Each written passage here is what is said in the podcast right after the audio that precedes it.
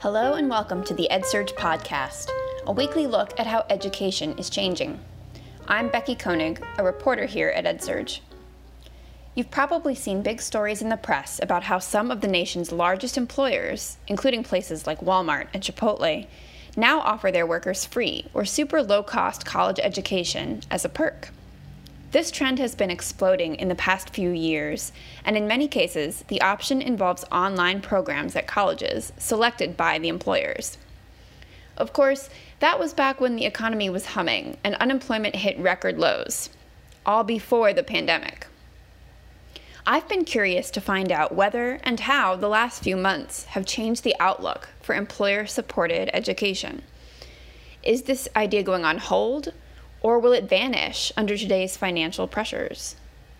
To find out, I connected with Rachel Carlson, CEO and co founder of Guild Education. It's a company that helps other large companies connect workers with education programs. In fact, its clients include Walmart and Chipotle and many other large retailers. The company works with all kinds of education providers, from master's degrees and bachelor's degrees providers to uh, organizations that offer skills certificates. Some of these programs are operated through public universities, while others come from newer providers like boot camps.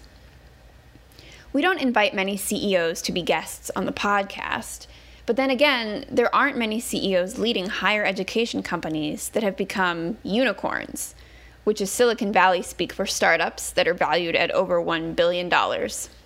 Guild recently hit that milestone. Carlson and I discussed the role employer backed education might play in pandemic recovery for workers who have been affected the most. And she also shared thoughts about whether higher ed is dividing into two tracks one focused on skills and the other focused on degrees, and on the different reasons why, in her words, students hire colleges to offer them education services. I started out by asking her to tell listeners a little bit about Guild and how it works. Sure.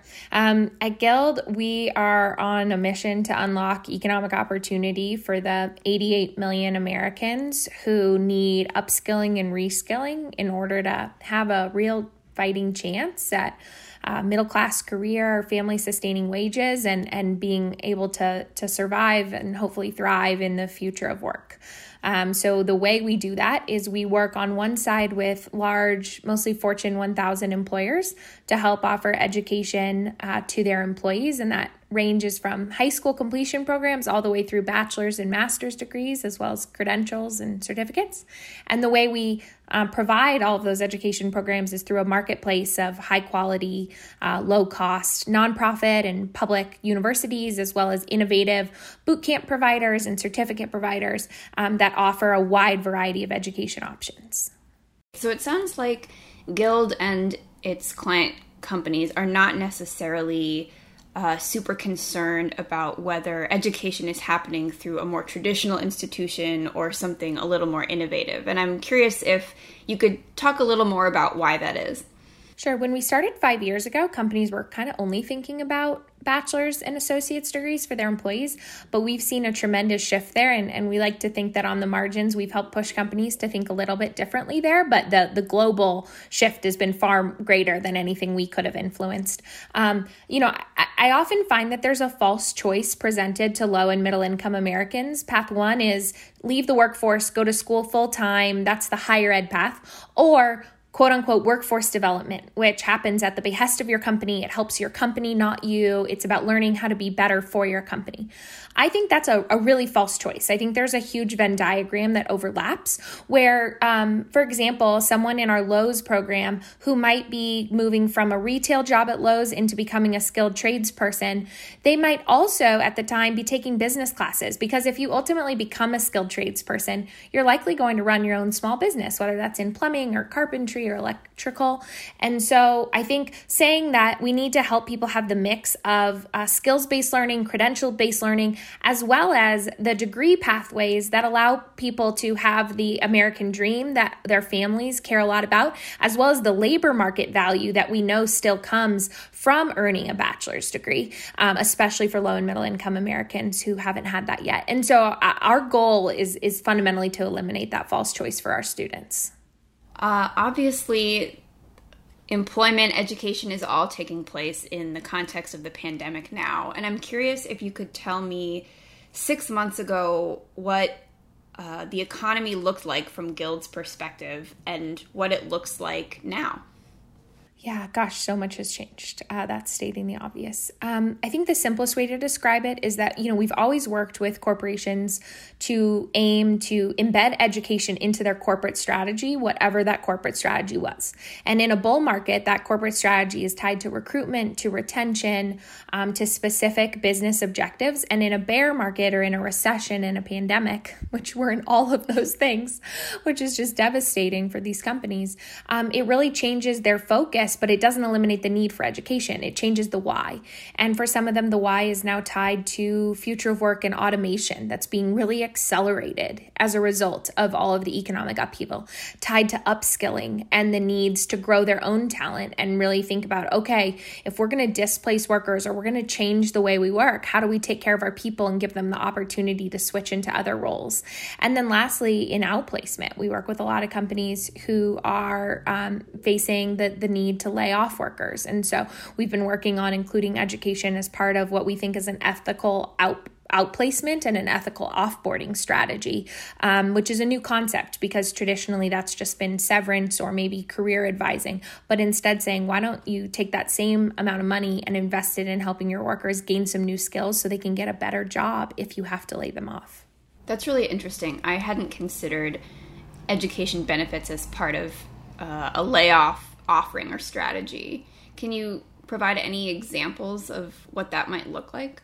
Yeah, sure. So it's it is a new concept. Um, I, we we effectively uh, are are working to to make it a thing, and we hope that com- more and more companies follow. But um, we we launched in May in partnership with the acquisition we had done of the Entangled team, um, a product called Next Chapter, um, which effectively helps build a, a two sided marketplace for displaced workers. So we're working with companies that are in the midst of having to do those displacements, as well as working with the the wide variety of companies that are still hiring. And i think that's part of the confusing piece in this um, in this pandemic is that while you know all we're talking about as we should be are the companies going through incredibly difficult times and laying off workers there are still a lot of companies that are hiring.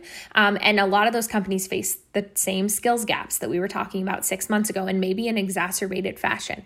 And so we're trying to figure out how to create skilling opportunities so that workers moving from one industry to another can both acknowledge where they already have those skills and competencies and then fill the gaps so, an example of that would be you're in restaurant or retail and you are a really well tuned customer service provider, right? Like, that's what at the end of the day, retail and restaurants often the, the most valued skill is is customer success and customer support but uh, those are not great industries to be in right now, right? As the newspapers tell us. And so helping someone realize, okay, you can transfer those great skills into healthcare, where bedside manner is effectively the, the same expression of great customer support, but in a different environment, or into um, online customer support. But to do either of those things, you're either needing to gain technical skills in healthcare, like becoming a certified nurse assistant, or technical skills on, um, you know, based based in digital environments like Salesforce administration or um, Gainsight customer success support. And so, uh, helping workers understand which competencies transfer from one industry to another and then how do they supplement those competencies with new skills for a new industry feels really important for the future of work. In terms of your client companies, are they still interested to the same extent they were six months ago in offering upskilling or education benefits? Um, or have some of them said, we can't afford this anymore? This is not a priority. Check back in in two years if things improve. Yeah, luckily all of our all of the clients we've worked with have decided to maintain or actually expand their programs. Um, that's relevant across a variety of economic climates. So there are companies who are hiring like crazy, and their companies are are facing all this disruption, and so they're continuing to invest in the benefit. There are other companies that are having to furlough their employees, but chose to say, "Hey, while you're on furlough, we'd really like to encourage you to use this benefit and go back to school." And and the reason for all of this is because over the last five years, we've been able to prove, um, and our companies have validated these results, that the, the ROI of investing in your employees' education is quite positive. So we're not asking them to dig deeper into a cost bucket and spend more and more and more. We're instead asking them to make an investment that they've already proven has that ROI um, and, and does create value for their company, which makes it an easier choice to do right by their employees. Um, it would it would be important to highlight though that for for some new partners, there are definitely CHROs who we know well who've said, I had to overhaul my entire healthcare plan. I have to figure out return to work strategy, so I need a little bit more time before I can move forward. And so, yeah, it's it's um it's an we've we've tried to be really empathetic and and supportive um, of the companies that need to to take some time before launching new programs. Uh, I know, you know, when the labor market was very tight, there's this perspective that offering education benefits to workers is a way to attract people, is a way to retain people because they have options elsewhere. And, you know, if, if they can make an, extra dollar an hour somewhere else, they're going to strongly think about doing that unless you convince them to stay. Um, but it sounds like there's this other reason to offer these um, benefits or programs, and that's uh, because not only do you want to attract people or get them to stay, but what your company needs is different. And the people you hired five years ago maybe don't know how to do the things that you need them to do now. Can you talk a little bit about that that second component? Um, you mentioned automation. Um, now everyone's working remotely with if they you know are fortunate enough to be able to do that. So I'm interested in how um, services like what Guild offers address changes in not only you know labor market but also what companies are doing and what they need workers to be able to do today and tomorrow yeah, I think that's a great question and a really keen insight, and it aligns with what we've always tried to do. Like, we don't believe we are a recruitment or a retention company. We believe we're serving the needs of workers, which is helping them go back to school. And we do that by helping corporations connect education to their corporate strategy. And so when their corporate strategy changes, what you're describing is exactly what happens. And so for us, it's that upskilling value prop. So yeah, if we spent a lot of the last couple years talking to companies about recruitment and retention, the conversation is much more oriented around upskilling today and reskilling and future proofing their workforce. Um, and so that that covers a wide range in digital transformation. We see a lot of companies increasing their consumption of certificates of credentials that are oriented towards preparing a workforce for a digital world. Um, we say, uh, you know, probably the same but increased focus on training people in skills like IT and computer science um, and the the eternal needs that companies have in hiring in those dimensions, as well as thinking about the other kinds of future of work jobs that aren't going away that maybe just don't get as much attention, like in the skilled trades and in allied healthcare. Um, and so those are some of the areas where companies are often seeing a real expanded need or an exacerbated need that they were feeling before the pandemic but are feeling more now than ever. The big difference is just helping people think about do you want to buy all your talent or do you want to build your talent?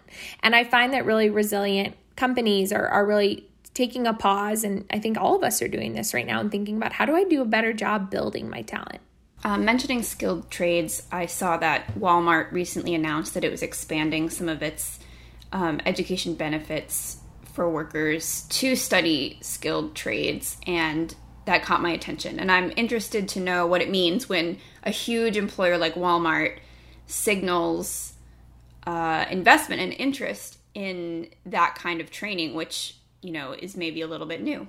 Yeah, um, we were excited to see that change, and it's something we've seen with other companies, and and it uh, impacts Walmart in the same way, which is a real need. I mean, think about you if you run 2,000, 4,000, 6,000 stores, which many of our clients do around the country. Um, those are those are self sustaining uh, little companies in themselves with their own needs for repair in areas like uh, facilities maintenance, industrial maintenance, electrical, plumbing. Um, those also happen to be some of the hardest jobs to hire for, especially in communities of all kinds, right? Because the companies we work with, they have urban stores, they have rural stores, they have suburban. And so um, that's a great example of build your own talent rather than continuing to fight in the job market um, to and spending the enormous amount that gets spent on recruiting and talent acquisition to go try and poach people from other organizations. I think it's a really cool way of saying, you know, how do we build that talent ourselves from folks who are in more traditional roles that might be impacted in the next decades in the future of work, uh, like in, in retail? Um, we've seen as well signals, or what feel like signals from the Trump administration to really back skills based training and hiring as opposed to academic credentials based training and hiring. Um, you know, we've covered this on edsurge.com a little bit with the White House encouraging uh, federal agencies to do away with mandatory college hiring minimums if possible. Um, there's a new ad campaign, you know, encouraging support for skills based education that's backed by the White House. And I'm curious what Guild's perspective on this is. Is this a change? Uh, what does it signify? What does it mean for companies and workers? Yeah, I think, you know, broadly speaking, it's the same trend we've all been watching in higher ed for a long time, which is an increased focus in skills acquisition. I don't think it means the erosion of the degree. And I think it goes back to that yes and, because I think um, I think there's a danger sometimes in uh, in leaders and and um, kind of the elite standing at a pedestal saying your you all your children don't need to go to college. Mine will but yours just need skills or just need a credential. We we really believe it's a yes and and that's a um, mission driven perspective as well as an economic perspective. And so my view is that it's fantastic that people are talking more about skills and about skills acquisition but we need to ensure that those stackable pro- those programs are indeed stackable towards degrees and and signals that are well demonstrated in the labor market to provide people economic opportunity and they're not dead ends right? Because otherwise you're back into a tracking environment where you're telling one group of population to go left and another to go right. Um, and i think we can avoid that back to the false choice by instead saying how do we make sure anyone who's acquiring skills and credentials can stack them into future learning? Um, and i think that's a really important conversation that we need to be having, particularly as it relates to economic and racial and ethnic um, demographic populations that are sometimes underrepresented in the higher ed conversation, and really making sure that we're not having uh, a conversation that points one group towards only only needing to acquire a skill or a credential and another group towards traditional higher ed. Uh, I was going to ask you what you're seeing in terms of labor needs uh, based on racial and gender lines. I've been reading a bit about how, um, you know, perhaps women and especially women of certain groups are disproportionately hurt by this pandemic because women work in retail, um, women work in restaurants, just as an example. And so I'm I'm curious, you know, if you see any breakdowns along demographic lines that inform what Guild has done previously or inform you know how you're going to operate and advise your client companies going forward yeah, so even pre pandemic, a majority of Guild students were women, a majority of Guild students were students of color, and a majority of them were parents. And so, if you look at the groups that have been disproportionately impacted by the pandemic, those three demographic groups have all uh, certainly qualified as disproportionate negative impact in these circumstances. And then stating the obvious,